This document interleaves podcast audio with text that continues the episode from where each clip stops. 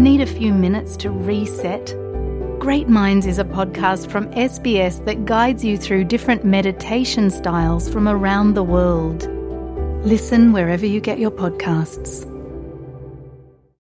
Anda bersama SBS Bahasa Indonesia. Dapatkan lebih banyak lagi cerita bagus di sbs.com.au garis miring Indonesia.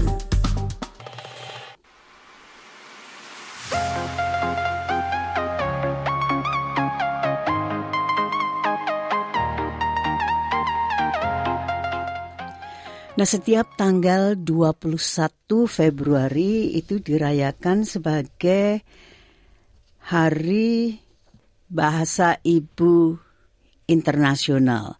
Nah, untuk membahasnya kami mengundang Profesor Rahma Sugi Hartini. Beliau Profesor Ilmu Informasi dari Universitas Erlangga di Surabaya. Selamat siang, Prof. Rahma. Selamat siang, Bu Sri. Dan di jalur yang lain, Dr. Anita Dewi, beliau dosen ilmu informasi dari Universitas Charles III yang saat ini sedang berada di Canberra sebetulnya. Selamat siang, Dr. Anita. Selamat siang Bu Sri. Lah ini malah ketemu Bu Rahma di sini. Nah, memang sengaja. iya. Sengaja ditemukan. Selamat siang, Bu Anita. Selamat siang, Bu Rahma. Nah, kita tunda dulu Ibu minum kopinya.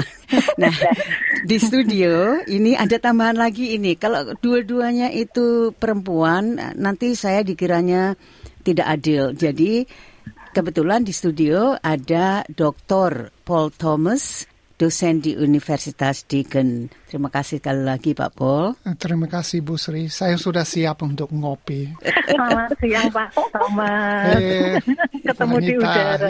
ya.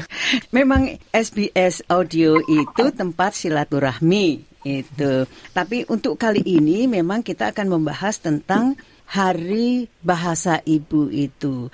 Nah, untuk tahun ini kalau saya tidak keliru temanya adalah multilingual education, a pillar of learning. Jadi memang pendidikan bahasa yang beragam itu memang mendukung pembelajaran. Jadi Prof kalau kita lihat dari temanya itu berarti apa ini yang ingin dikemukakan itu Prof? Ya, seperti yang UNESCO sampaikan bahasa ibu itu sebetulnya sekarang ini sudah mulai perlahan ditinggalkan. Nah, oleh karena itu UNESCO menyampaikan bahwa sebetulnya ketika itu ditinggalkan maka masyarakat itu tidak lagi menghargai keragaman budaya dan bahasa. Padahal UNESCO percaya pentingnya keragaman bahasa dan budaya bagi masyarakat yang berkelanjutan.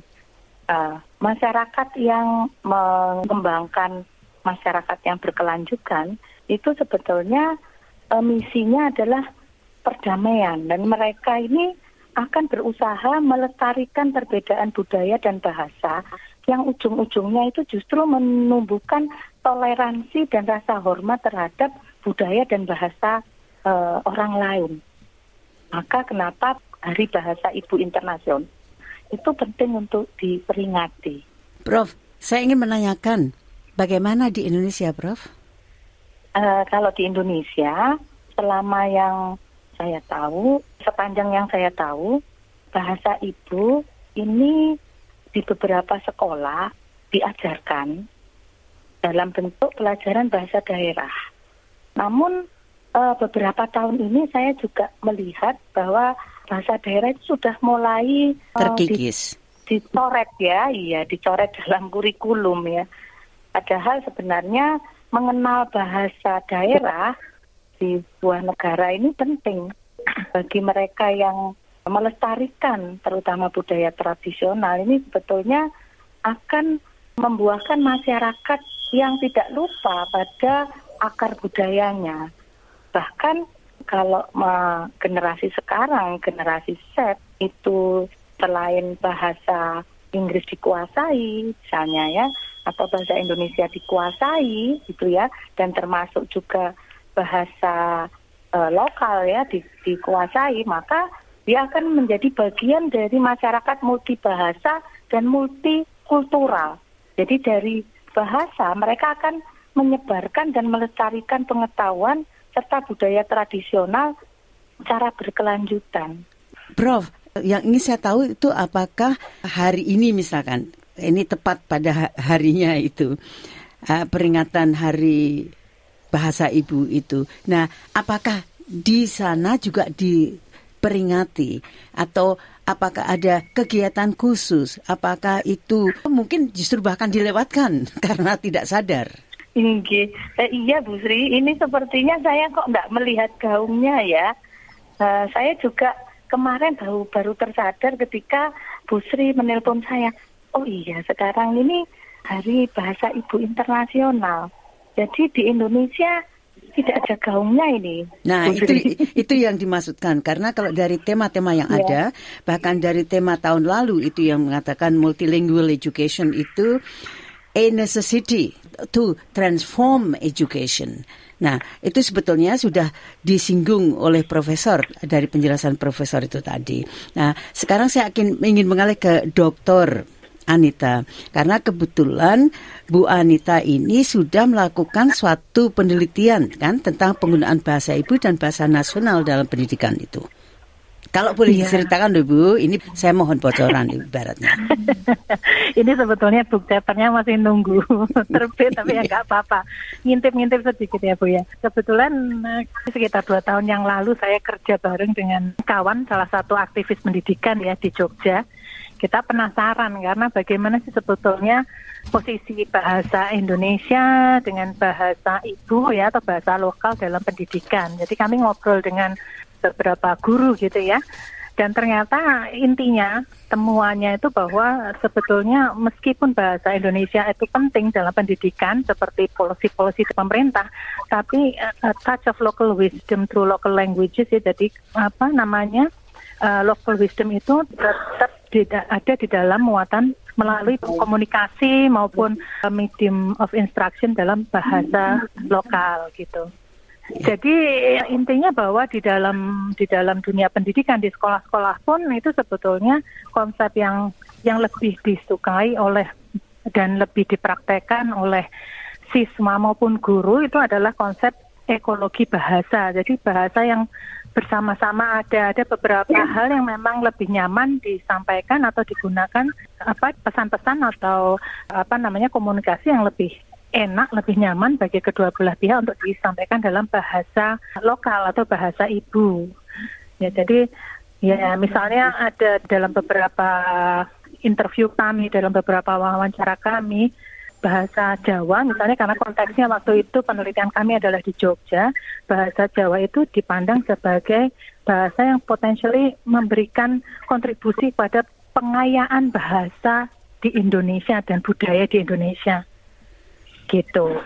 Dan bahkan untuk apa untuk beberapa hal itu penyampaian konten pendidikan atau pengajaran itu lebih lebih jelas dan lebih mudah dipahami jika disampaikan dalam code mixing dari dalam campuran bahasa Indonesia dan bahasa ibu hmm. gitu Bu. Ya, itu kan karena yang diteliti tadi itu bahasa Jawa atau di daerah yeah. Jawa, jadi yeah. itu memang dalam situasi Jawa. Tapi kalau yeah. misalkan itu situasinya atau proses Mm-hmm. pendidikannya itu itu berada di luar di Jawa, iya itu yeah. tentunya akan berbeda, kan begitu itu. Iya, jadi ini uh, apa sifatnya penelitian kami, proyek kami waktu itu adalah studi kasus ya. Saya sendiri juga penasaran gimana kalau di sekolah-sekolah katakanlah di luar Jawa atau bahkan di luar Jogja. Mungkin karena karakter masyarakatnya berbeda juga akan berbeda.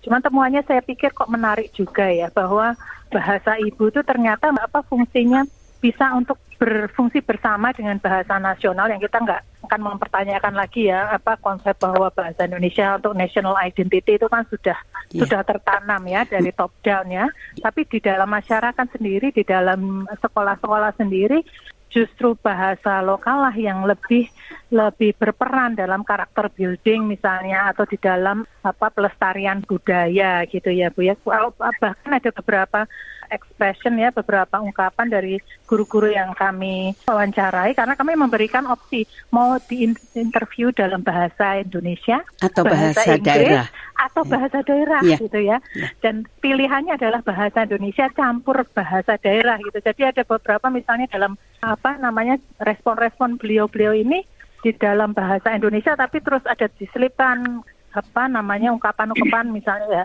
ya tapi janjani kita sudah punya loh dalam bahasa Jawa atau melalui bahasa Jawa nguri-uri kabudayaan misalnya walaupun itu dalam kalimat yang berbahasa Indonesia Yes, ya. Kok Tapi- masuk di situ gitu Ya, ya, ini saya nanti akan mohon tanggapan dari Prof. Rahma, tapi saya akan mengalih ke Pak Paul dulu ini yang secara umum itu. Nah, Pak Paul, tadi waktu saya menanyakan ke Prof. Rahma bagaimana situasinya di Indonesia, apakah peringatan Hari Bahasa Ibu Internasional ini diperhatikan. Artinya rupanya rupanya tidak. Seolah kan begitu. Nah bagaimana dengan di Australia sendiri Pak Paul Saya kira di Australia... Tadi lupa juga enggak? Tadi lupa juga atau tidak? Saya kira banyak sudah lupa juga. Mungkin hanya guru-guru bahasa masih ingat. Saya harus tanya istri saya sendiri kalau dia ingat Pak Paul sebagai sendiri juga guru mengajar bahasa. Saya juga mengajar dan memang ada konferensi hari ini uh, mengenai uh, Hari Bahasa Ibu. Uh, tapi kalau kita lihat dari segi Australia, um, pelestarian uh, bahasa ibu memang tantangan yang besar sekali dan dilihat biasanya dari dua segi. Salah satunya itu dari segi suku bangsa asli dan pelestarian bahasa ibu mereka ada beberapa masalah karena kebijakan kurang konsisten dan juga guru yang dipekerjakan sering tidak sadar manfaatnya untuk melestarikan Bahasa uh, itu bahasa sendiri. Ibunya ya. Karena ada interaksi ya antara bahasa tujuan misalnya bahasa Inggris dan bahasa ibunya. Am, kalau kami tidak sadar atas manfaatnya pasti muridnya mahasiswanya bisa jadi agak bingung segi yang lain itu dari segi yang uh, imigran ya pendatang yang ke Australia. Dan itu merupakan tantangan karena begitu banyak bahasa yang uh, ditemukan dalam sekolah-sekolah. Misalnya kalau kita ke kawasan barat Melbourne dan masuk sekolah di situ pasti bisa menemukan uh, mungkin lebih dari 10 11 20 bahasa, Bahasa asing. dan di satu sekolah saja. Dan gurunya merasa kewalahan ya walaupun mungkin mereka mau membantu uh, muridnya dengan melestarikan bahasa ibunya waktunya memang sangat jadi, Ini jadi memang ini suatu kasus yang yang bagus sekali karena agak berbeda.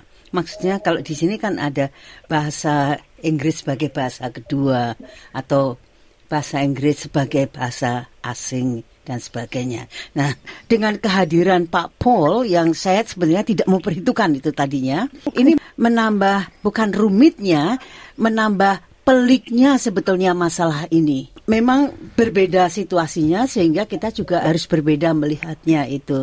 Jadi yang kita bisa ambil kalau di sini adalah bahasa kelompok pribumi, mungkin itu. Karena kalau bahasa dari bahasa-bahasa migran itu mungkin sudah sudah lain lagi itu maksud saya. Ya, kalau kita lihat selama tahun 80-an, sem- 70-an sudah mulainya ada istilah um, bahasa komunitas. Jadi bahasa Italia, bahasa Yunani diperkenalkan Sebagai bahasa Ya, komunitas. Ya. Ya, di banyak sekolah. Tapi sekarang memang jadi lebih rumit lagi kita ada bahasa Arab. Tapi kembali ke masalah dengan pribumi ya. Tadi saya bilang kebijakannya kurang konsisten. Dan itu karena mereka sangat prihatin terhadap standar bahasa Inggrisnya.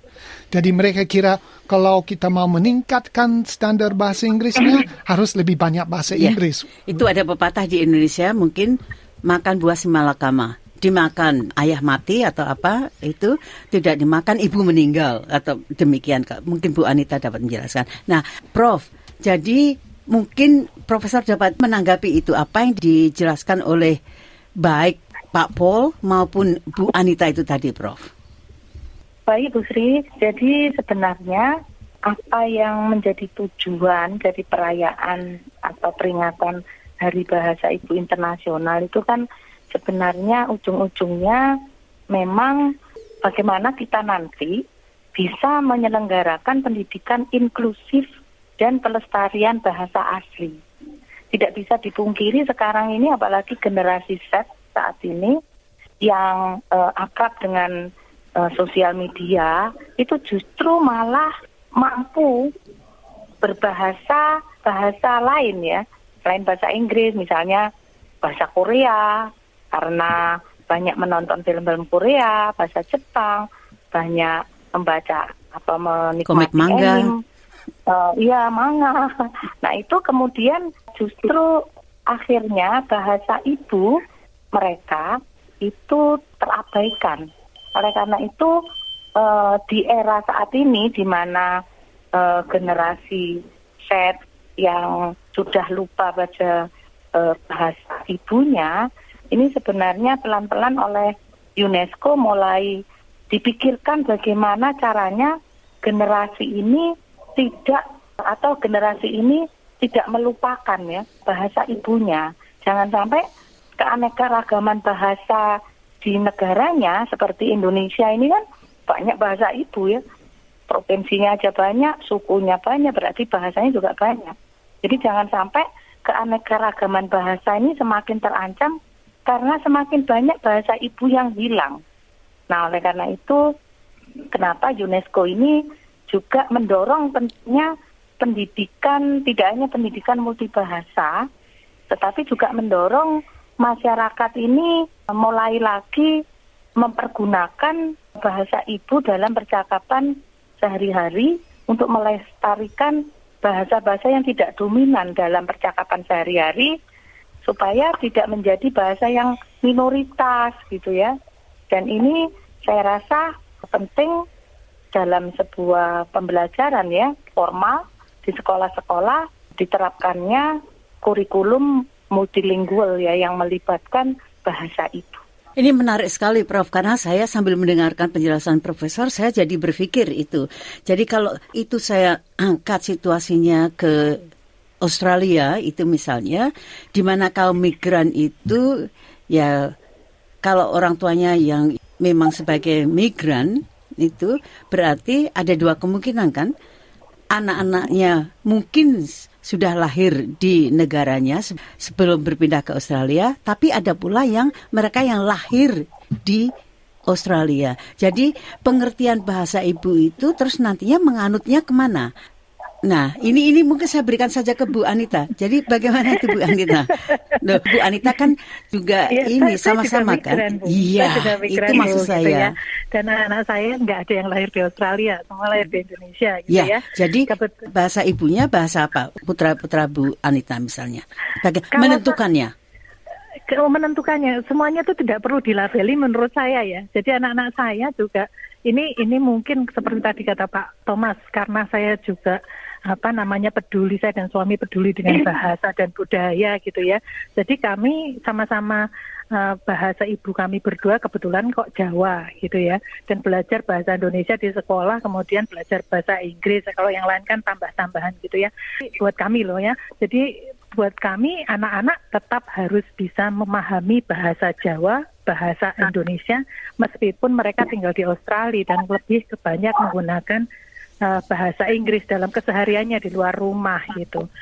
Makanya ini pas sekali loh Bu sebetulnya dengan dengan temanya tahun ini ya tahun 2024 ini kan tema Hari Bahasa Ibu Internasional kan multilingual education is a pillar of intergenerational learning. Jadi yeah. kalau menurut saya ya memang saya menerapkan pada Tepat diri saya sendiri itu, bahwa ini sebetulnya uh, tugasnya ini bukan bukan hanya tugas anak-anak yang generasi sekarang lah Gen Z atau apalah yang yang sudah mulai jauh dari bahasa ibu orang tuanya atau bahasa ibunya tapi ini juga merupakan kewajiban orang tua untuk apa namanya berinisiatif dan proaktif ya dalam melestarikan bahasa ibu gitu.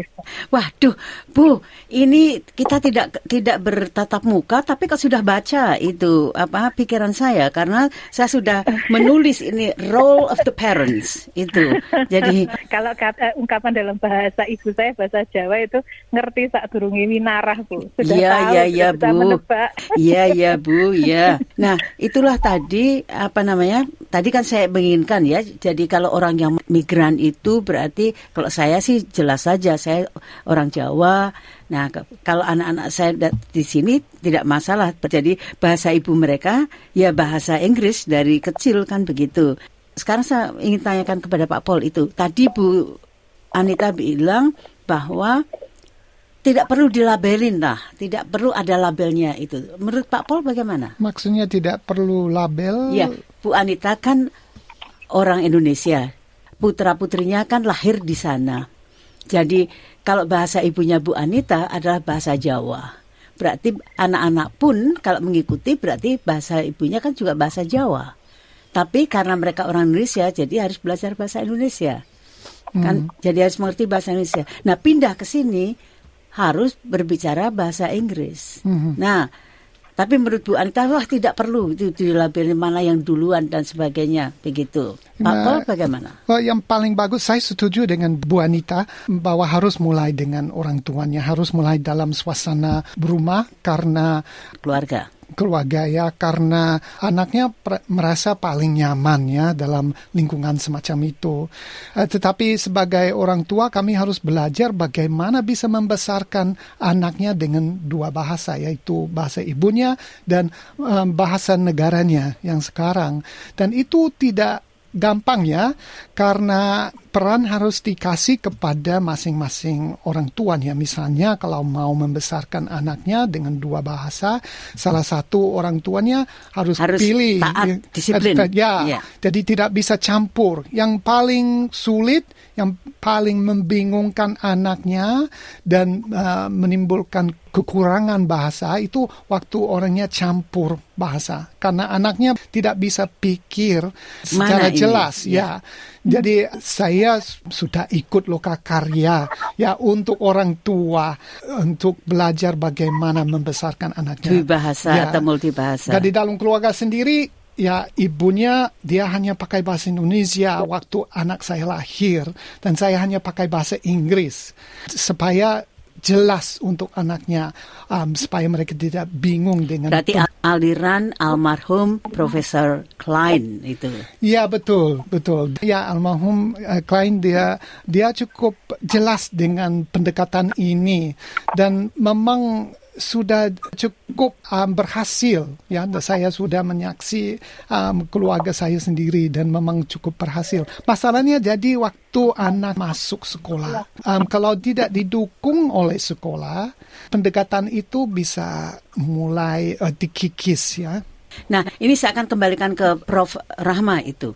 Prof, karena tadi sudah ada kalau di Indonesia itu bahasa ibu itu di beberapa sekolah atau sebetulnya sudah disarankan itu termasuk salah satu local content atau apa ya? Muatan lokal. konteks setempat, muatan lokal, ya, ya muatan lokal. lokal. Jadi Prof, sejauh mana kita harus pertahankan muatan lokal itu, terutama yang menyangkut bahasa? Karena ini kan sering di, Yes. diabaikan itu. Bu Sri, saya setuju dengan apa yang disampaikan Bu Anita dan juga ditambahkan juga oleh Pak Paul Thomas. Nggih, bahwa sebenarnya pendidikan di dalam rumah yang merupakan pendidikan informal itu juga harus dikuatkan oleh pendidikan formal di sekolah. Saya jadi teringat ketika saya melihat beberapa tayangan YouTube. Uh, waktu itu youtubernya itu adalah orang Indonesia yang pergi salah satunya ke kalau tidak salah Australia atau Jerman dan Spanyol. Nah, karena dia orang Jawa, maka sehari-hari anaknya diajak bicara bahasa Jawa dan bahasa Indonesia. Meskipun dia juga bahasa eh, formalnya bahasa Spanyol, bahasa Inggris dan bahasa Jerman. Akibatnya anaknya ini memang kemudian memiliki kepandaian berbahasa lebih dari tiga bahasa.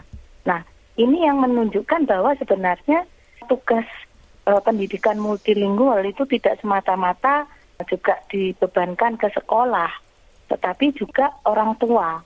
Dengan demikian orang tua ini akan meneruskan ya dari generasi ke generasi. Nanti saya yakin anaknya juga akan meneruskan bahasa ibu itu ke anaknya juga, ya. ke keturunannya uh, berikutnya. Jadi artinya keluarga ini menjadi pintu masuk juga untuk mengembangkan kemampuan berbahasa ibu. Ini saya mau bloko suton ya kalau dalam bahasa Jawanya. Ini pengakuan ini Prof bahwa walaupun saya orang Jawa. Dosa gimana Bu? Iya, jangan merembet ke situ itu Bu Anita. ini kita berbicara tentang masalah bahasa dan dan ini kan contoh nyata. Tadi Pak Pol sudah memberikan contoh nyata. Nah, saya pun yang mempunyai anak kemudian lahir di sini sulit sekali tuh Prof mempertahankan itu Yeah. Prinsip-prinsip itu loh maksud saya prinsip iya. bahwa saya ingin menanamkan dari awal. Oh saya tahu, saya sadar, tapi sulit sekali. Yeah. Nah, untungnya anak-anak saya yang mempunyai kesadaran sendiri bahwa pada waktu mereka sekolah, mereka memilih bahasa Indonesia sebagai salah satu subjeknya pada waktu mereka di tahun 12 itu. Walaupun tahun-tahun sebelumnya tidak. Jadi justru saya berterima kasih kepada mereka. Tapi untuk saya sendiri mengatakan atau melakukan seperti apa yang Pak Pol lakukan itu aduh saya bersalah. Jadi pertanyaan juga Usri. Ya, jadi dia saya tapi mengaku dosa sedikit sekali ngomong bahasa Jawa di rumah. Namun demikian Prof, jadi sekarang intinya itu bagaimana menyadarkan para orang tua itu. Silakan, siapa yang mau duluan? Prof, silakan. 40 detik. Uh, kadang orang tua ini juga tidak mau bersusah-susah ya untuk melakukan hal yang lebih untuk melestarikan uh, bahasa ibu. Jadi mereka itu serahkan pada bagaimana anak bergaul ya sudah atau sekolah. Mereka bisa bahasa nasional atau bahasa iya. Nah, ini yang perlu disadarkan ya. Makanya kenapa ada peringatan Hari Ibu Nasional itu menurut saya di Indonesia perlu juga diperingati dan mengajak para orang tua untuk menyadarkan mereka dengan hari peringatan ini. Ini adalah momen untuk menyadarkan para orang tua yang selain memang pendidikan, uh, lembaga pendidikan. Tapi yang penting kalau saya lihat tadi dari apa yang dikatakan narasumber, ya memang peringatan ini juga harus mengajak para orang tua untuk sadar pentingnya bahasa ibu. Melestarikan bahasa ibu. Terima kasih, Prof. Pak Paul? Saya kira untuk uh, misalnya untuk masyarakat Indonesia di Australia, mereka juga bisa lihat di luar komunitas sendiri. Misalnya um, kita bisa lihat komunitas Yunani di sini. Mereka sangat berhasil menahan bahasa ibunya. Dan kita ingin tahu bagaimana mereka um, berhasil ya dengan melestarikan. Masyarakat Cina. Ya juga masyarakat ya Tionghoa sangat Vietnam. berhasil juga Vietnam tapi kalau komunitas Indonesia di Australia kurang berhasil hmm. jadi kita harus tanya mengapa dan uh, mungkin membedakan atau membandingkan pendekatan ya mungkin kita kurang bangga ya kurang apa kurang memiliki dengan bahasa kita sendiri. Saya juga mungkin. kira kalau ya orang Indonesia sampai di Australia mereka sangat khawatir tentang kemampuan bahasa, bahasa Inggrisnya, Inggrisnya dan sangat memperhatikan uh, bahasa Inggrisnya. Walaupun mereka sadar bahasa ibunya penting juga, yang diutamakan selalu bahasa Inggris. Ya berarti dianggap kurang penting dan itu, juga tidak, tidak diprioritaskan. Juga mungkin tidak sadar tentang masalah campur bahasa dan akibatnya kalau kita terus campur bahasa, uh, itu memang juga ada dampak yang agak negatif dengan melestarikan bahasa ibunya.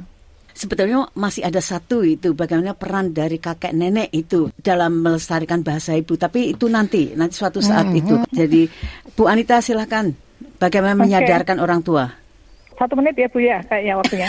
Oke okay, ada dua hal. Yang pertama mulai dari diri saya sendiri. Kalau saya bercermin ya jadi kebetulan mungkin kalau kita memberikan contoh praktek seperti Pak Thomas, saya ya masih semi-semi lah, nggak terlalu ideal, nggak seperti Pak Thomas mungkin ya praktek saya dalam mengajarkan atau melestarikan bahasa bersama anak-anak saya itu dengan memberikan contoh seperti itu kawan-kawan yang sesama migran dengan bahasa ibu yang beragam itu juga melihat oh ternyata bisa dilakukan. Kemudian yang kedua adalah melalui komunitas. Jadi di tengah masyarakat Indonesia ini kan sebetulnya sudah mulai banyak lagi komunitas-komunitas etnis ya yang bermacam-macam.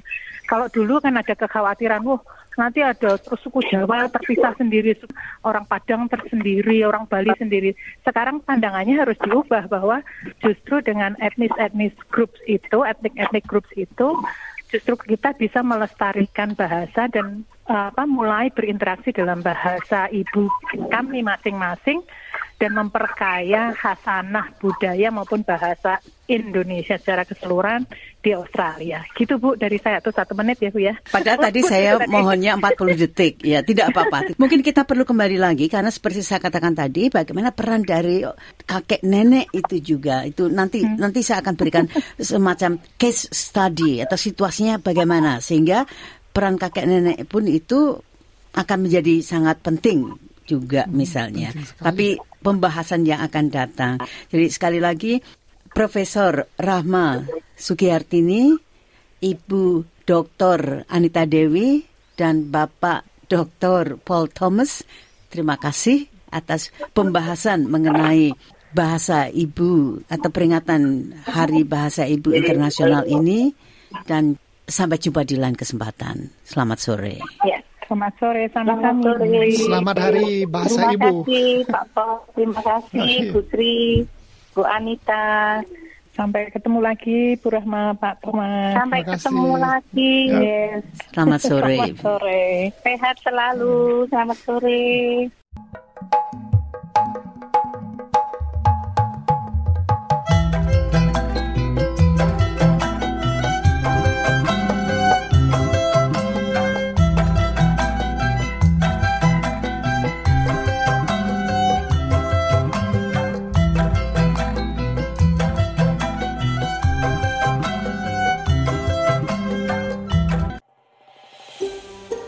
Anda ingin mendengar cerita-cerita seperti ini? Dengarkan di Apple Podcast, Google Podcast, Spotify, atau di mana pun Anda mendapatkan podcast Anda.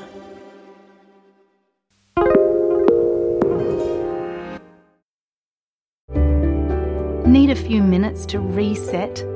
Great Minds is a podcast from SBS that guides you through different meditation styles from around the world. Listen wherever you get your podcasts.